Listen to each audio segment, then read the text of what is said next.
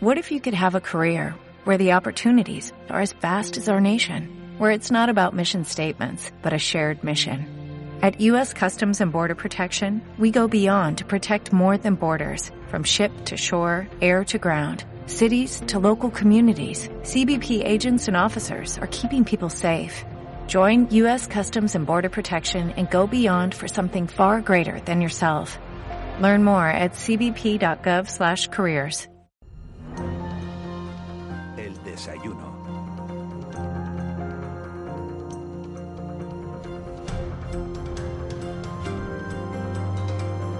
8 y 9 minutos de la mañana, seguimos aquí en De la Noche al Día. Hemos estado hablando de migración porque es la, la noticia del día, pero siempre junto a esa pandemia que no nos abandona, esa lucha contra la COVID-19. Y sobre la COVID-19, si hay algo de lo que se habla estos días, es sin duda de esas vacunas que empiezan a salir a la luz. Ayer se buscaban, fíjense, en España 30.000 voluntarios para la fase 3 de la vacuna de, de Janssen, que es la de Johnson Johnson. Y hoy hemos querido compartir nuestro café con uno de los científicos con más prestigio de, de, toda, de toda Canarias, uno de los más reputados en, en toda España, Basilio Valladares. Se doctoró en farmacia en la Universidad de La Laguna obteniendo el premio extraordinario de doctorado. Desde 2008 es catedrático de parasitología de esta universidad. Es miembro también de la Sociedad Española de Parasitología y de la Sociedad Española de Bioquímica y Biología Molecular. Señor Valladares, seguro que me deja un montón de, cosas atrás de, su currículum. Muy buenos días, gracias por acompañarnos esta mañana. Eh, buenos días a todos. Eh, Yo a- creo que te pasas de cosas. No, bueno, yo eh, estos son, son- son datos objetivos. A partir de aquí empieza, empieza, empiezan la- las preguntas de, de verdad. ¿Alguna vez pensó, eh, señor Valladares, que el coronavirus pudiera darnos eh, tantos quebraderos de cabeza? Nunca, nunca y además lo manifesté así. Y bueno, con los datos que daba la China, no parecía que iba a ser esto y la verdad, nunca pensé que esto pudiera ocurrir. Eh, pero lo dijo usted y lo dijo mucha más gente. Sí. Eh, ¿La comunidad científica llegó a infravalorar el coronavirus? Sí, sí, totalmente, totalmente. Es cierto que nos basábamos en los datos que nos llegaban, pero, pero sí fue así. Eh, desde el ministerio, desde la OMS, siguiendo por el ministerio y llegando hasta aquí, eh, se infravaloró lo que podía ocurrir. ¿Y se infravaloró porque el virus ha ido mutando o por qué?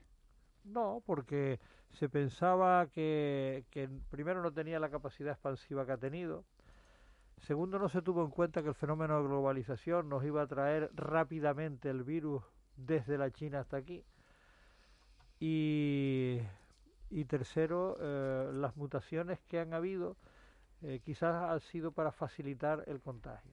Y luego, bueno, el, ese desconcierto que la población ha tenido ante las afirmaciones de muchas de las autoridades eh, de que si mascarillas sí, mascarillas no, si no es necesario, esto no es peligroso, esto ha llevado pues a, un comportamiento anómalo. Eh, esta mañana eh, oí no sé dónde, no sé si fue el, desayunándome, yo me desayuno muy tempranito, eh, que, que en Las Palmas, en, en una fiesta, todavía se están haciendo fiestas donde se contagia la gente, sabiendo que ahí es donde se están contagiando. Es decir, ¿por qué la gente no cumple un poquitito el, el, el, el no tener fiestas ahora? Vamos a esperar a- al año que viene, si tampoco nos vamos a morir por no tener una fiesta. Pero eso, eso pasa en Las Palmas de Gran Canaria y, pasa aquí, en, Santa, en aquí, Cruz de. Tenerife, donde, donde está, que es la única isla ahora mismo, Tenerife, con Sí, sí. semáforo rojo. En la laguna sí. el otro día creo que se desarticularon, desarticular, no sé, se- eh, eh, 14 botellones y, y- y no sé cuántas fiestas y una treintena de, de Di- Dije fiestas. lo de Las Palmas porque concretamente eh,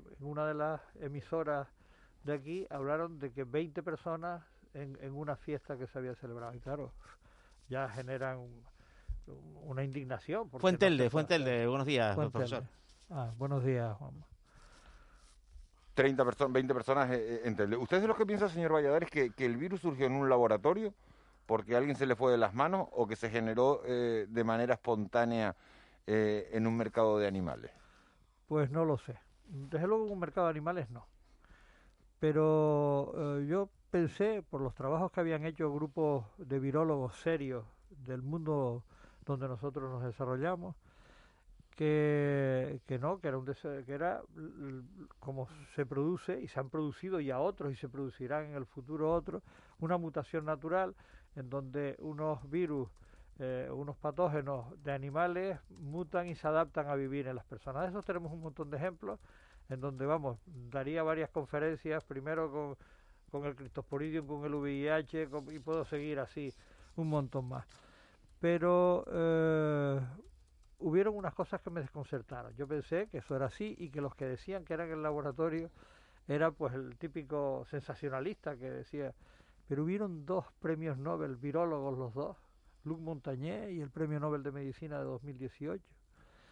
Y Luc Montagné trabajaba en VIH y que dijo que esto era un, un virus eh, de laboratorio que se estaba investigando otra cosa, estaban preparando una vacuna para el VIH y se les fue de las manos y se basaban en las secuencias que encontraron en la, secuencia del genoma de este virus. Y ya me dejaron desconcertado, con lo cual yo a esa pregunta no la contesto, porque yo creí que era una cosa natural y espero seguir creyendo que es una cosa natural, porque lo otro sería una barbaridad.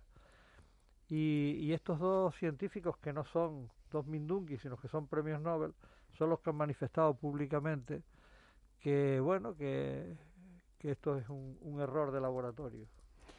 De, las vacunas que se van anunciando, eh, lo digo, Pfizer fue la, primera que salió, hablaba de una, de una efectividad de, por encima del 90%, luego eh, a los tres días sale Moderna y dice que la suya llega al 94,5%, eso sin contar la Sputnik, que, que dice que tiene un 95%. Ayer Pfizer dice eh, que la suya ya está en condiciones de estar en el 95% una vez concluidos los estudios de, de, la, de la fase 3. Basilio Valladares, que, que es experto eh, en farmacia, ¿cuál se pondría?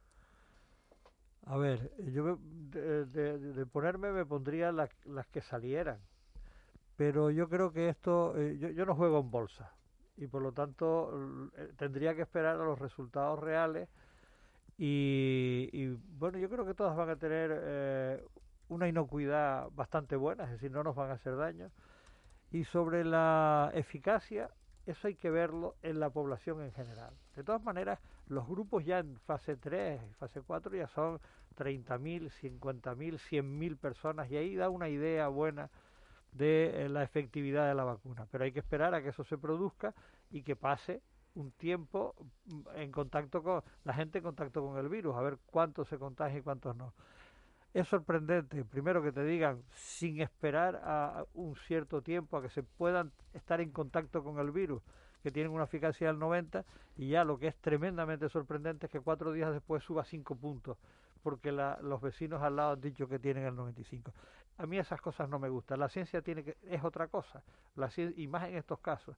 No debe de ser dinero, tiene que ser pensando en la población y no cabe la menor duda que las industrias tienen que ganar dinero, pero si, si lo van a ganar de todas maneras, no, no empiecen a, en esta guerra que me parece absurda. Eh, ¿Las farmacéuticas están pensando en el, en el bien común o están pensando en el dinero? ¿Están pensando en la bolsa? Vamos a ver, su obligación es pensar en que la, la empresa sea eh, rentable. Eso no cabe la menor duda, es que si yo estuviera allí haría lo mismo exactamente.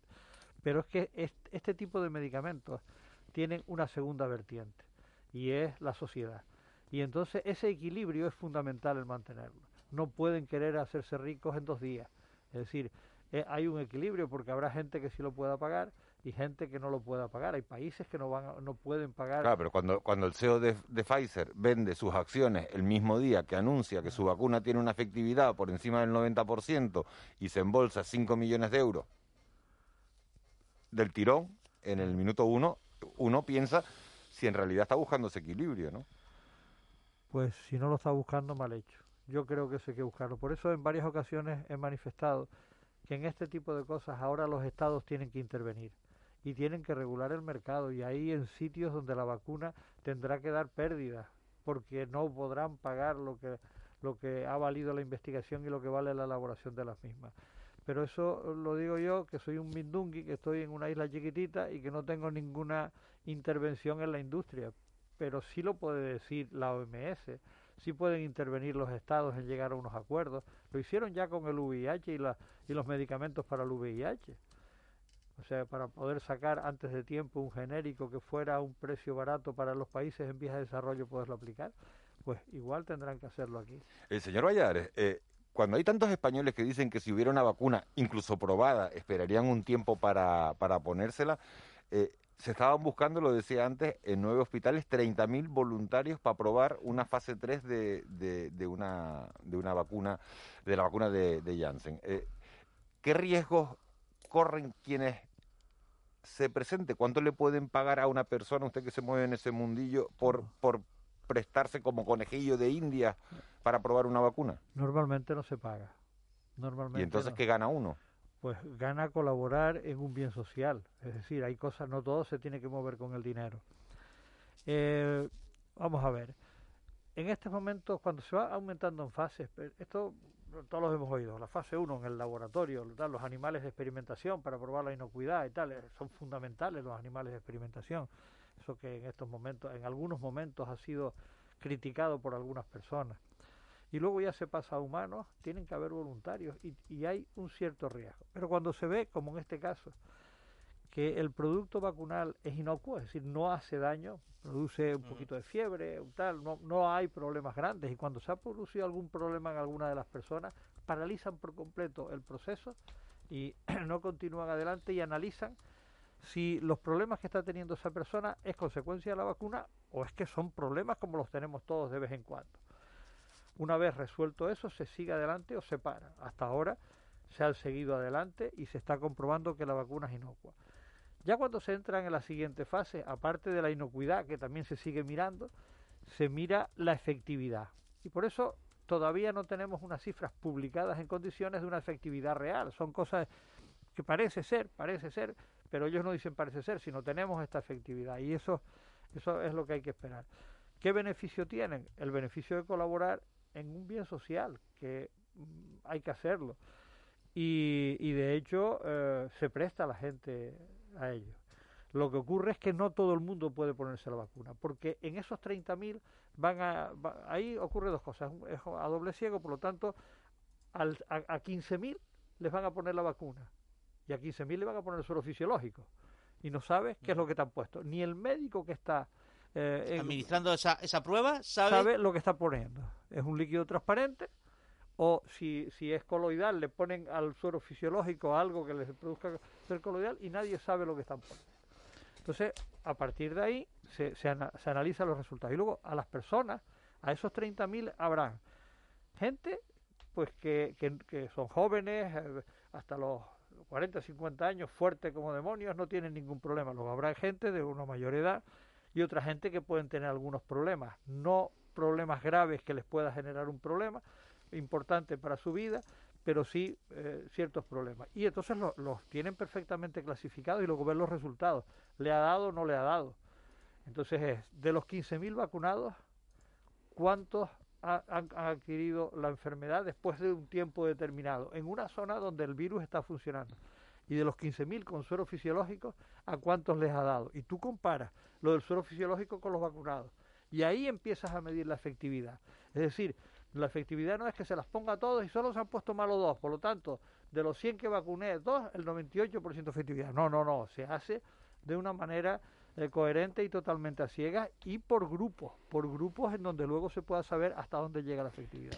Eh, buenos días, señor Valladares. Eh, Pfizer, el, la, a la vez que anunciaba que su efectividad se elevaba del 90 al 95, anuncia que va a pedir en próximos días una autorización de emergencia a las autoridades que autorizan este tipo de cosas en Estados Unidos. Eh, ¿cómo, ¿Qué puede significar esta autorización de emergencia? Nos dicen, no, estas cosas se toman su tiempo, estas cosas se toman, y ahora hablan de autorización de emergencia. ¿Esto qué significa? Eh, significa que eh, todos los medicamentos llevan un plazo, por eso, eh, para, mientras están haciendo todas estas fases, llevan un, plazo y tiene que pasar un tiempo desde que se vacuna la gente y demás eh, durante un tiempo amplio para ver si eso puede producir un efecto negativo o si realmente está protegiendo.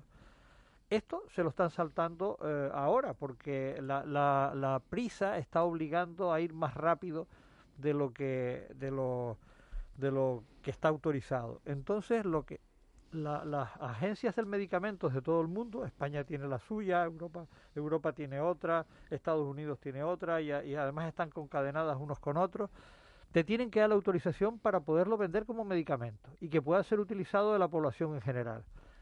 Entonces, eh, ante que es inocua, que la efectividad se está viendo que es buena, o por lo menos ellos así lo dicen, y que le falta un tiempo para poder completar los periodos necesarios, piden que, debido a la urgencia que necesita el mundo de tener la vacuna circulando, que le autoricen fabricarla. Es más, según tengo noticias, algunas de estas empresas la están fabricando ya y la tienen preparada para que en el momento en el que le den la, autorización, eh, sacar los, los lotes correspondientes y repartirlo por todo el mundo. ¿Y a usted qué le parece que, se pida que se, que se sea menos estricto en esto, en este último momento? A ver, se está siendo muy estricto en la inocuidad, que yo creo que es lo más importante en este momento. Eh, y la efectividad eh, será lo que se va a estar viendo un poquito más a largo plazo. A mí que me parece, yo creo que en este momento de la situación en la que estamos sería bueno que se pudieran empezar a poner las vacunas ya. ¿Cuál sería su calendario, profesor? ¿Perdón? ¿Cuál sería su calendario? El calendario realista, porque se habla yo creo, enero, otros expertos dicen, pues hasta, junio nada. El calendario mío es el que estoy oyendo, yo tampoco estoy metido en el ajo exactamente. Yo llamé a, a, este español que está en, en Moderna, en Estados Unidos. Luis Andrés. Luis Andrés eh, hablé eh, con él para que viniera a Tenerife a dar unas conferencias en unas cosas que intenté organizar. Me dijo que le tenían prohibido en este momento salir de allí porque está en un momento... Y le, le quise preguntar, oye, entre coleguillas, y me dijo, anda Basilio, déjate de coña. y no me eh, están trabajando a tope, han invertido muchísimo dinero y siguen invirtiendo una gran cantidad de dinero. Y las acciones de Moderna, profesor Valladares, también, subieron, cuando se anunció la eficacia de la vacuna. Esa segunda parte es la que descompone todo. ¿Y qué importancia eh, tiene que también los países empobrecidos eh, tengan acceso a la vacuna? Hombre, tiene una importancia tremenda, pero, pero no, es tremendísima. Si, si, fíjense dónde estamos nosotros. Vamos a poner el ejemplo de Canarias. Estamos a 100 kilómetros del continente africano, por eso nos está llegando la inmigración que nos llega. La globalización nos está trayendo que nosotros nos llega de todas las partes del mundo en menos de 10 horas mercancías y personas.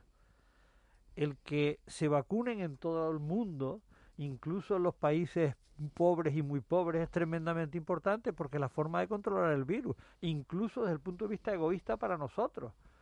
Es decir, yo creo que es fundamental y, y sobre todo porque la salud incide en la economía, en nuestro entorno y en el entorno de los países pobres también y es fundamental esa incidencia negativa de la salud en la economía para que estos países puedan, es que si no se terminan de, de, arruinar por completo y si ya son pobres van a ser más pobres todavía. Pero y en el mundo desarrollado, señor Valladares, que eh, todos sabíamos o todos los científicos decían eh, la segunda ola llega en otoño, la segunda ola va a ser potente, va a venir en otoño, se va a solapar con la campaña de la gripe y está media Europa encerrada en su casa, Austria un país desarrollado como Austria se acaba de encerrar en su casa, las calles de Alemania están como están, Portugal está absolutamente encerrado, en Italia no da navío, Francia tiene un confinamiento. ¿Cómo es posible que esto pase en países del primer mundo y, en las grandes potencias mundiales? Pues no lo sé. Porque lo, sabíamos, porque la primera vez te puede coger, como es el, refrán ese, la primera vez la culpa es tuya, la segunda es mía. Quizás porque, bueno, primero porque el virus se transmite más fácilmente de lo que parecía, aunque yo sigo diciendo de que no es tan fácil cogerlo. Y yo siempre pongo ejemplos reales de mi entorno. O sea, yo lo he tenido en mi casa, con mi hija, mi yerno y mis nietos, y el que le llevaba la comida a ellos era yo, y el que le hizo los análisis a ellos fui yo. Los, los alemanes que vinieron fueron cinco. Los primeros que llegaron a la Gomera. Estaban juntos estaban en la juntos hubo uno y no se contagiaron los demás. Ahí hay algo que se desconoce, qué es lo que está pasando. Hay quien está diciendo que si las vacunas que pusieron a los niños de pequeños, la del tétanos y demás, tienen unos epítopos antigénicos similares a los del tal y que eso protege.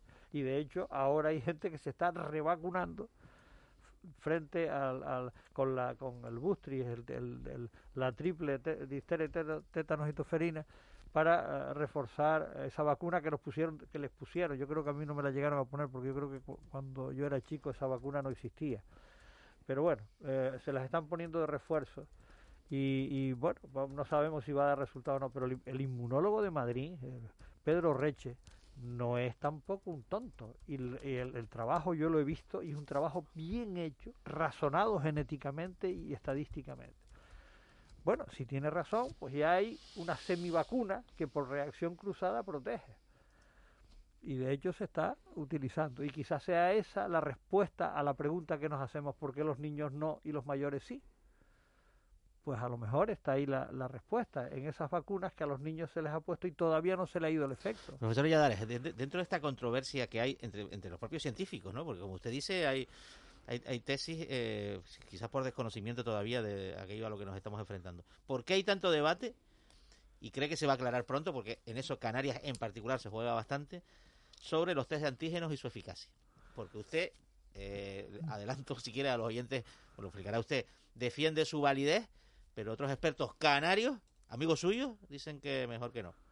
Vamos a ver. Eh, el test de antígeno detecta proteínas de la superficie del virus, precisamente la proteína con la que el virus se fija al receptor de la célula para entrar. Entonces, esas proteínas, eh, las, técnicas que se tienen para detectarlas son bastante sensibles. Lo que ocurre es que lo mismo que pasó al principio, que todos tenían test rápidos y, y test de PCR, que todos salía, no todos son iguales. Y eh, lo que nosotros hemos hecho es, a medida que te van las casas diciendo, mira, mira que te vendo esto, déjame que lo pruebe. Y, y con los patrones que tenemos hacemos nuestras correspondientes comprobaciones. Y hay test que no valen nada, que es un fraude, pero hay otros que funcionan estupendamente y que el paralelismo entre las PCR y el test de antígeno es bastante bueno. Pero yo he hablado con distintos colegas en distintas partes de España y me han dicho, no, no, efectivamente, ese del que tú estás hablando funciona, pero el que no funciona es este. Ah, bueno, es que tampoco me Pero es que el test de antígenos ha evolucionado. hay, una primera versión. El de, Abbott, el de Abbott, que es el que ha comprado el gobierno de Canarias, es el que funciona. Hay una versión 2.0. Es uno de los que funciona. Es uno de los que funciona bien. Y, y, pero es que además el gobierno, que yo sepa, el gobierno de Canarias no lo compró a ciegas previamente se había hecho un estudio con, y uno de los que intervinieron en el estudio con el que yo hablé, ¿a ti qué te está dando? Porque a mí me está dando esto. No, no, nos está dando bien.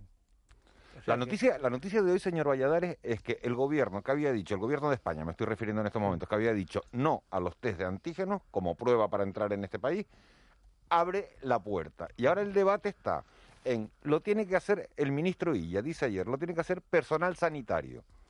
A ver, entonces, los enfermeros dicen que ellos sí son personal sanitario, pero que los farmacéuticos no. Y los farmacéuticos dicen, oye, tenemos 20.000 eh, farmacias, oficinas de farmacia abiertas en toda España y nosotros estamos capacitados para hacerlo. Y el ministro, ante esa disyuntiva, por lo menos, primero, abre la puerta a los test de antígeno. Y segundo, dice, vamos a ver qué plan nos presenta cada comunidad autónoma para saber en las farmacias cómo se puede proteger para que nadie se contagie. Y dos, ¿se puede hacer un seguimiento a esa trazabilidad de quien dé positivo y quien dé negativo? Lo que descartó el ministro, lo único que descartó el ministro ayer fue que uno pueda ir a una farmacia por 15 euros, comprarse el té y hacérselo en casa. Eso dijo que ni de coña. Eh. Ahora, a lo demás, ¿qué va a pasar? Bien, primero, los farmacéuticos es personal sanitario. Pero al igual que los personal sanitario cualificado, porque aquí en el lenguaje también claro, claro, está, está la palabra personal sanitario seguro, cualificado para hacer esos test. No, es que es que yo lo, dije porque la primera frase que dijiste eh, se está empleando y, y, hay un sindicato de enfermería eh, en la península que lo emplea despectivamente de esa manera.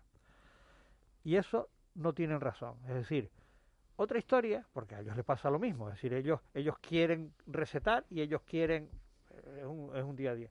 Y, cada uno tiene su misión y su función como personal sanitario y como personal al servicio de la salud. Eso es así. La segunda, la segunda parte, las oficinas de farmacia. El, la toma de muestras de este tipo de enfermedad es un poco delicada. Porque eh, si no se tienen determinados cuidados se contagia todo Cristo. Por lo tanto, la idea de que hay 20.000 farmacias, ya yo las hubiera utilizado eh, porque es un bagaje eh, espectacular que además están dispuestas a colaborar. Quizás no las hubiera no las utilizaría a todas para hacer el, test de antígeno, eh, porque eso requiere unas dependencias determinadas y no todas las farmacias la tienen. Y, pero hay otras cosas que sí podrían hacer. Estamos hablando de vigilancia epidemiológica con encuestas, con seguimientos, con tal, porque están repartidas. No hay ninguna estructura en España que esté tan repartida como las oficinas de farmacia. Y podrían colaborar muy bien y activamente en esto. En lo que se refiere al test de antígeno, habrán farmacias que sí lo puedan hacer. Habrá personal farmacéutico que sepan tomar la muestra y que la hagan correctamente, sin ningún riesgo de contagio del personal de la farmacia y de los pacientes que van allí, y habrán otras que no puedan por la estructura física de la oficina de farmacia. Eso lo hemos hablado en el colegio farmacéutico, lo hemos visto, y bueno, eh, es muy complicado decir, sí, pues ahora se hace en las oficinas de farmacia, bueno, en determinadas oficinas de farmacia. Pero bueno, para, para aclarar, que esto sí es importante un poco, porque ayer la Comisión Europea habló de los test antígenos precisamente relacionados no tanto con las farmacias, sino con el tema de los turistas, los tránsitos, ¿no? que para Canarias es clave. ¿Esto se va a poder hacer? O sea, el gobierno central debería cambiar esta norma que tiene, que se basa en el PCR para entrar en España, por una de antígeno. A ver, eh, la sensibilidad es un pelín inferior, pero no lo suficientemente inferior como para descartarlo. Pero también con el PCR eh, determinado. Pero ¿qué pasa siempre ese periodo en el que hay un suficiente virus en la zona nasofaringea? Eh, te pueden dar falsos negativos incluso con la PCR. Es decir, eso es algo que no nos podemos saltar. El 100% de las cosas eh, no pueden ser. Con la sensibilidad que estamos encontrando en determinados test de antígenos se puede eh, utilizar. De todas maneras, que no se crean que el test de antígenos se hace en, en, la toma de muestras lleva un tiempo. Sí, claro, claro. Porque luego, una vez hecho eso, tienes que limpiar tal para que el paciente que entra detrás o, o, la persona que entra detrás, que no tiene por qué ser paciente porque no tiene por qué tener el virus, no se contagie si el anterior lo ha tenido. Eso hay que hacerlo. Si no se mantiene eso, es peor el remedio que la enfermedad. Por lo tanto, eso lleva un tiempo. Y luego, si eso se hace en 15 minutos, es cierto, pero durante esos 15 minutos tienes parado el resto de las cosas. Y si además es un sistema de tiene un sistema de lectura no de, de, bandita que se ve marcada que eso bueno esa bandita yo prefiero que, que, eso no lo lea el ojo sino lo lea un equipo y los hay. Eh, eh, eso paraliza el resto de las cosas es decir no no es lo hago y se acabó para una persona sí pero no para 200 eso lleva un tiempo de toma de muestras y un tiempo para la realización de los análisis. No el tiempo de la PCR pero sí un tiempo eh, señor, nos queda tiempo para una última pregunta, Ángeles. Aprovechala. señor, eh, no, es, un sí o un no. Eh, todos estos, estos pros y contras que tienen los test de antígenos, eh, ¿qué, es más, qué, qué, hay más, pros o más contras? Más pros. Hay más que, que, se aprueben, que se aprueben. Que se aprueben ya, que, se pongan en marcha. Hay, ya hay un informe de la, de, la, de Europa eh, a favor de los test antígenos. Anoche lo estuve leyendo. La Comisión Europea. De la Comisión, Europea, sí, sí, diciéndolo. Basilio Valladares, hablaríamos con usted toda la mañana porque el tema es, apasionante y, saber de esto es, todo lo que, lo que necesitamos en, en, estos momentos. Muchísimas gracias por haber venido a la radio, muchísimas gracias por haber estado aquí en De la Noche al Día y hasta muy pronto, lo seguiremos molestando. No es molestia, es un placer eh, colaborar con ustedes y gracias a ustedes por actuar en la educación sanitaria a la población, que es tremendamente importante. Basilio Ayares, muchísimas gracias. 8 y 37 de la mañana, seguimos en De la Noche al Día, nos metemos un par de consejos publicitarios y nos metemos en tiempo de tertulia, en el mentidero, hasta ahora mismo. De la Noche al Día, Canarias Radio.